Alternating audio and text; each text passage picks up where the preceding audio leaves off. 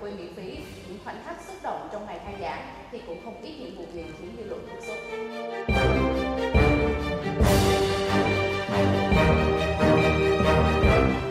Có lẽ trong tuần qua đã có nhiều vụ việc tưởng chừng chỉ có ở trên phim nay đã xuất hiện một cách vô lý ngoài đời. Từ vụ cho cốt gửi tại vừa bị đảo lộn, vụ giám đốc dọa bắn vỡ sọ tài xế, vụ người đàn ông bạo hành con chuột Bắc Ninh, một bé sơ sinh bị bỏ rơi trong rẫy ngô khiến mọi người bất bình. Cụ thể tất cả sẽ có trong bản tin tổng hợp News ngày hôm nay. Chắc hẳn vụ việc gây nhức nhối nhất tuần qua là việc cho cốt người tại chùa Kỳ Quang 2 bị đảo lộn. Đây là điều tưởng chừng như không thể xảy ra với thực tại, thật giả lẫn lộn ngay cả với những vụ cho cốt của người đã khuất.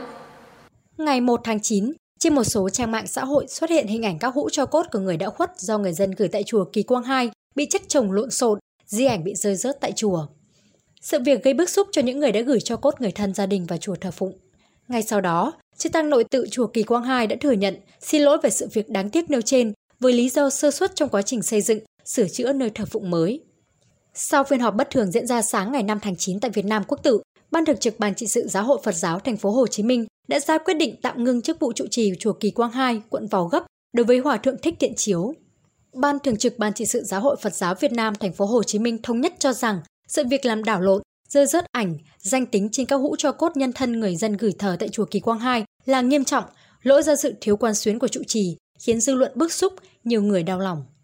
Ban thường trực Ban trị sự Giáo hội Phật giáo Việt Nam thành phố Hồ Chí Minh cử thượng tọa Thích Quang Thạnh điều hành mọi hoạt động tu học, tín ngưỡng và xã hội của chùa Kỳ Quang 2 kể từ ngày 5 tháng 9, đồng thời yêu cầu thượng tọa Thích Quang Thạnh có trách nhiệm phối hợp với Ban trị sự Giáo hội Phật giáo Việt Nam quận Gò Vấp và cơ quan chức năng nghiên cứu, thực hiện giải pháp nhằm sắp xếp, ổn định các hũ cho cốt hiện hữu tại chùa Kỳ Quang 2, sớm khắc phục sự việc trong tinh thần phù hợp với truyền thống văn hóa tâm linh của người Việt Nam, đem lại sự an lòng cho người dân đã gửi cho cốt nhân thân tại chùa.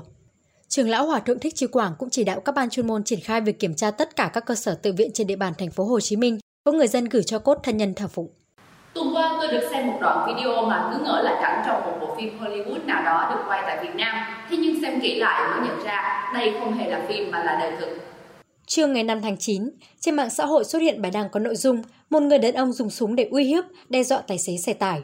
Ngay sau khi xuất hiện bài đăng trên, Giám đốc Công an tỉnh đã chỉ đạo Công an thành phố Bắc Ninh phối hợp với các lực lượng chức năng khẩn trương xác minh làm rõ. Thời điểm xảy ra vụ việc, do giao thông đông đúc, đường hẹp, tài xế ô tô 7 chỗ màu đen bị kiểm soát 99A 30630 xin vượt không được nên xuống xe, rút khẩu súng ra đe dọa tài xế chiếc xe không cho vượt. Sau đó, người này nhanh chóng quay lại xe ô tô rời đi.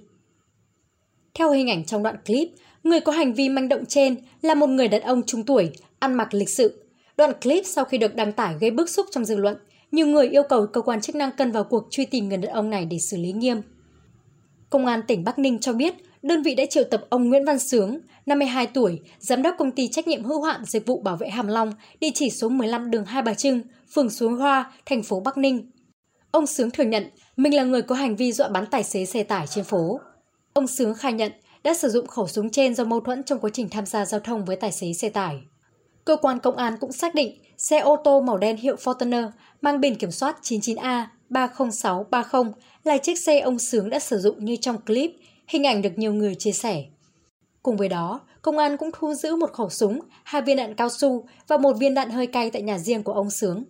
Bắc Ninh dường như đang là địa phương chiếm spotlight của toàn quốc khi lại thêm một vụ việc nữa xảy ra tại tỉnh này. Vụ việc cha đẻ bạo hành con ruột chính là thông tin mà chúng tôi muốn nhắc đến sau đây. Khoảng 8 giờ ngày 5 tháng 9, Công an thị xã Từ Sơn nhận được tin báo của bà LTH, 78 tuổi, ở khu phố Tân Lập, phường Đình Bảng về sự việc xảy ra tại nhà con trai bà là Đặng Trung Kiên, 47 tuổi. Theo trình báo của bà Hát, bà nghe thấy tiếng gào thét, cầu cứu của cháu nội 6 tuổi, con ruột của Kiên ở trong nhà. Nhưng khi bà Hát gọi cửa, Kiên nhất quyết không mở. Ngay lập tức, Công an thị xã Từ Sơn cùng chính quyền địa phương xuống hiện trường xác minh vụ việc. Tại hiện trường, tổ công tác xác định Kiên đang giữ cháu bé trong nhà. Mặc dù tổ công tác thuyết phục nhiều giờ, nhưng Kiên ngoan cố không hợp tác và khóa chặt các lớp cửa. Xác định tính chất phức tạp của vụ việc, Giám đốc Công an tỉnh Bắc Ninh đã chỉ đạo Phòng Cảnh sát Hình sự, Phòng Cảnh sát Cơ động và Phòng Cảnh sát Phòng cháy chữa cháy và Cứu hộ Cứu nạn tăng cường lực lượng, phối hợp với Công an thị xã Từ Sơn nhanh chóng triển khai phương án để giải cứu cháu bé. Sau nhiều giờ thuyết phục không thành công, khoảng hơn 18 giờ cùng ngày, lực lượng chức năng đã đột kích nhà Kiên. Bên trong nhà, lực lượng chức năng phát hiện N, người tình của Kiên đang giữ cháu bé trên giường. Tổ công tác khống chế N và giải cứu thành công cháu bé. đồng thời nhanh chóng đưa cháu vào viện cấp cứu.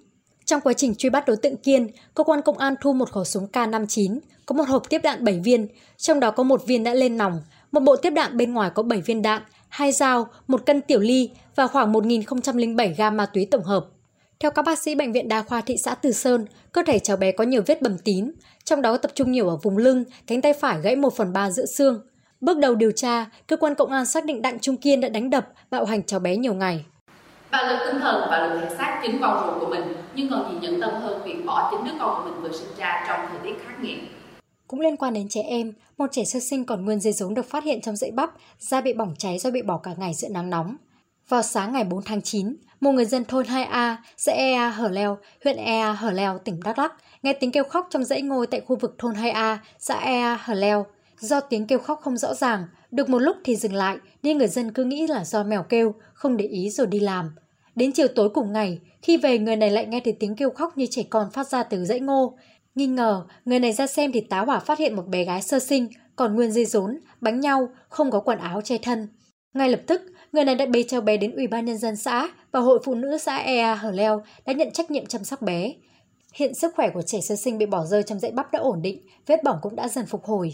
Nội dung vừa rồi đã khép lại bản tin tổng hợp của chúng tôi ngày hôm nay. Mời quý vị và các bạn tiếp tục cập nhật vào các ngày thứ hai, tư và thứ sáu hàng tuần tại trang báo điện tử và kênh YouTube của Vietnam Plus.